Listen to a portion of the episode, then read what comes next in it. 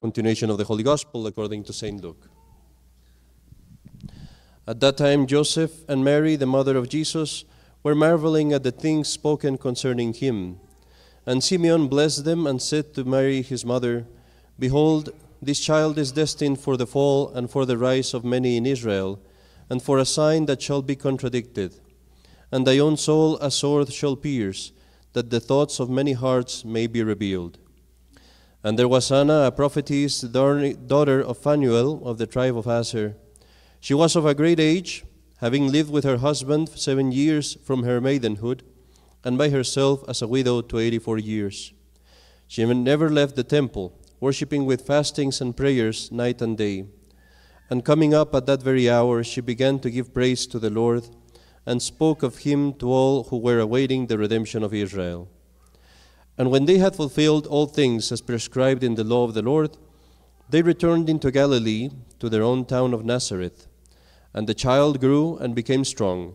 He was full of wisdom, and the grace of God was upon him. In the name of the Father, and of the Son, and of the Holy Ghost, amen. Hail Mary, full of grace, the Lord is with thee. Blessed art thou among women, and blessed is the fruit of thy womb, Jesus.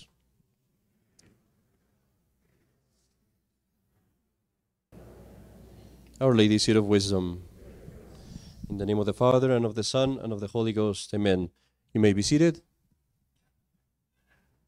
Reverend Father, my dear friends in Christ, today I have a sermon that I'm very pleased to, to say because it's going to be addressed at teenagers. Teenagers from years 10 to 30. Some of us are teenagers at the, at the age of 30. It is addressed to all of us, but especially to our younger generations. And this is obviously one of my favorite audiences because we're often so neglected. We read in the, in the Gospel today that our Lord, as he was growing, was filled with wisdom, and the grace of God was upon him. This is a perfect example for us, for the younger generations, because this is really the main factor of success in your life is not how much money you have, is not whether you're very popular or not, if you have many friends, if you go to many parties or you're invited to many parties. All of that, that's not only not the factor of success, often it is a danger. For you, for us, the real factor of success when you know that you're leading a good life, a happy life, a successful life, is if you can say this of yourself that you're growing in wisdom and that you're growing in the grace of God. Those are the main things that we seek for. Those are the, the real things that make us happy. And the apostle in today's epistle gives us very a very interesting figure. He says, when the heir is not a, is still a child, he doesn't enjoy all the benefits of being an heir. He's treated almost like a servant. Once he becomes an adult, then he's able to enjoy his inheritance. And that applies to our spiritual life. Oftentimes, when we're young, we feel like religion is servitude. But that is because we're children. Once we mature, we are able to see it as an inheritance. And today I want to speak to you of two main things, my dear children, young men, young women, and everyone else. I want to speak first of why it is that we have conflicts with our parents, with the Catholic school, with our teachers, with the authority, and how that is not because of religion. And I want to speak also of the transition that is necessary for you when you mature from being a child or a teenager into being an adult. Let me speak first of the conflicts.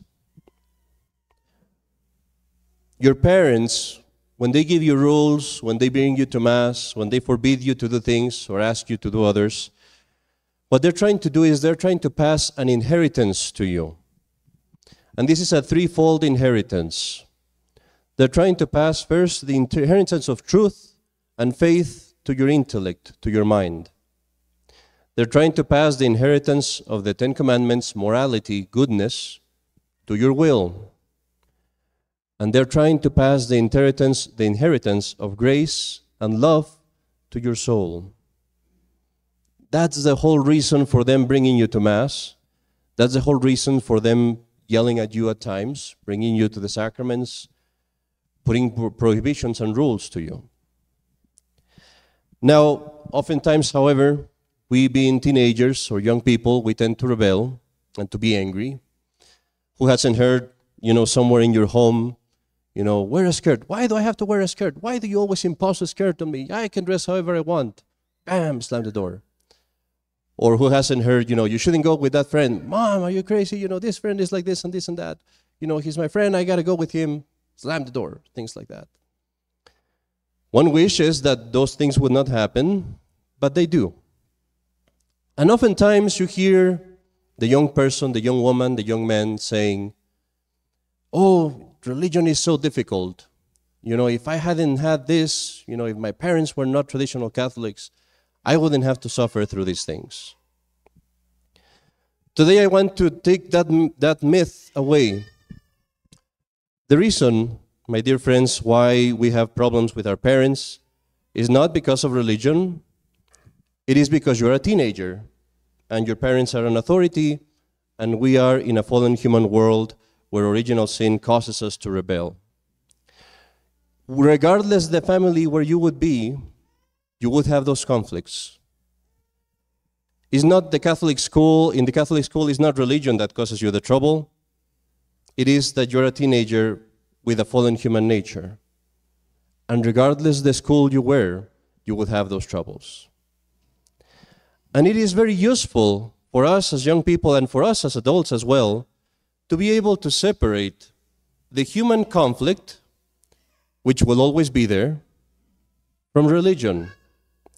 Religion is beautiful, it is peaceful, it is filled with truth, it is filled with goodness. And the human conflict, I have it just because we are human beings.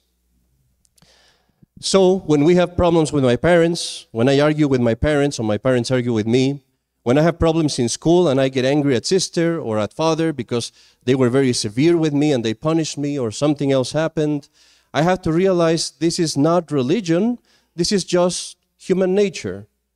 And that makes me very happy because then I see religion for the beauty that it is. And I can prove this to you.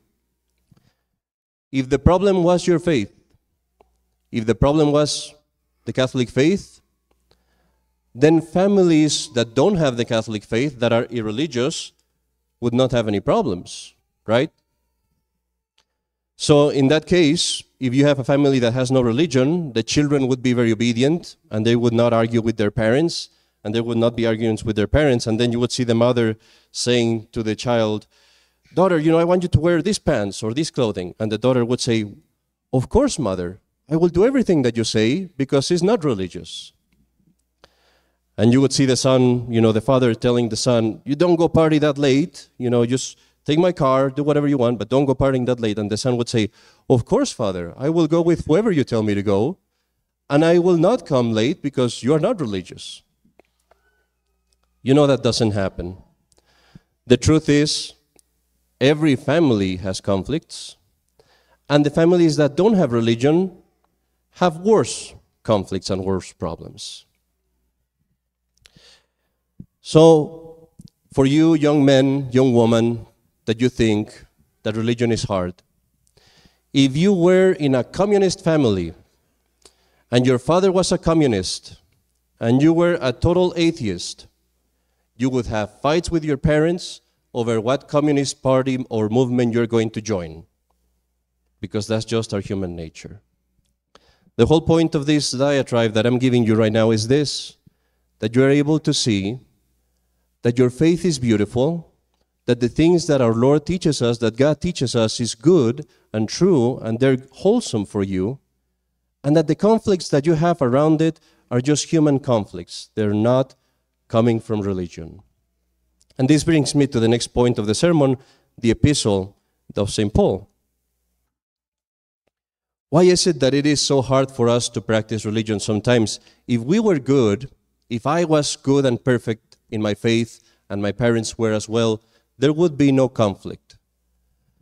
But a lot of times, the problem with us, the younger generations, is that we don't assimilate our faith, we don't make it our own.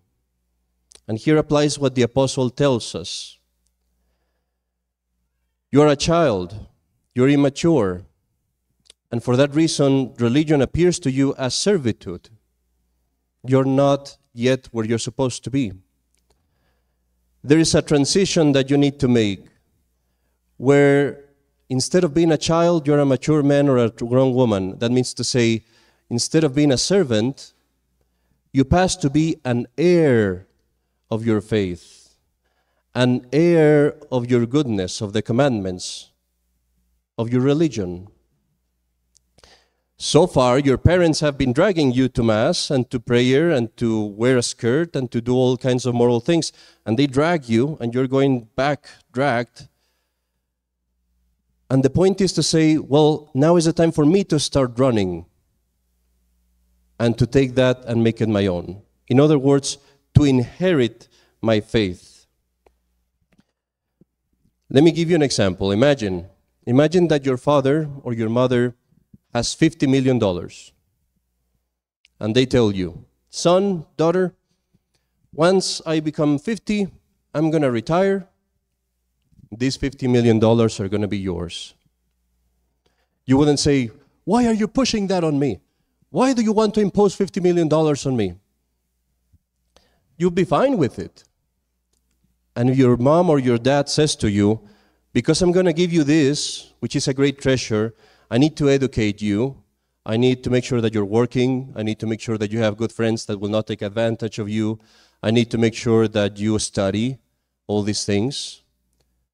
You would say, Mom, Dad, I'm going to wake up 6 a.m. in the morning. I'm going to go to bed at midnight.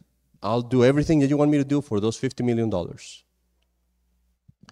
Well, young people, young men, young women, everyone, $50 million is nothing, it's trash, it's metal. That, that's worth nothing. The inheritance that your parents are giving you is absolute wealth, the greatest wealth that you could receive. I'll remind you again the greatest wealth that is possible for your mind, your faith, the whole of the truth, eternal truths. The greatest wealth that is possible for your will, goodness, the Ten Commandments, morality. That's their inheritance. The greatest wealth that is possible for your heart and soul love. Not the love of a creature, the love of God Himself, the grace of God. That is what your parents are inheriting to you, what they're passing on to you. And religion will be beautiful and soft and great and happy for you if you make that your own. That it is no longer the faith that my parents keep putting on my head, but that I make it my own faith, my own conviction. That it is not the commandments that my parents are always nagging on me, but that they become my own conviction, my own mode of living, my own morality and that I don't come to be in the state of grace because my parents force me to come every Sunday to confession, but that I make that the love of my life, my own love, my own reason for existing.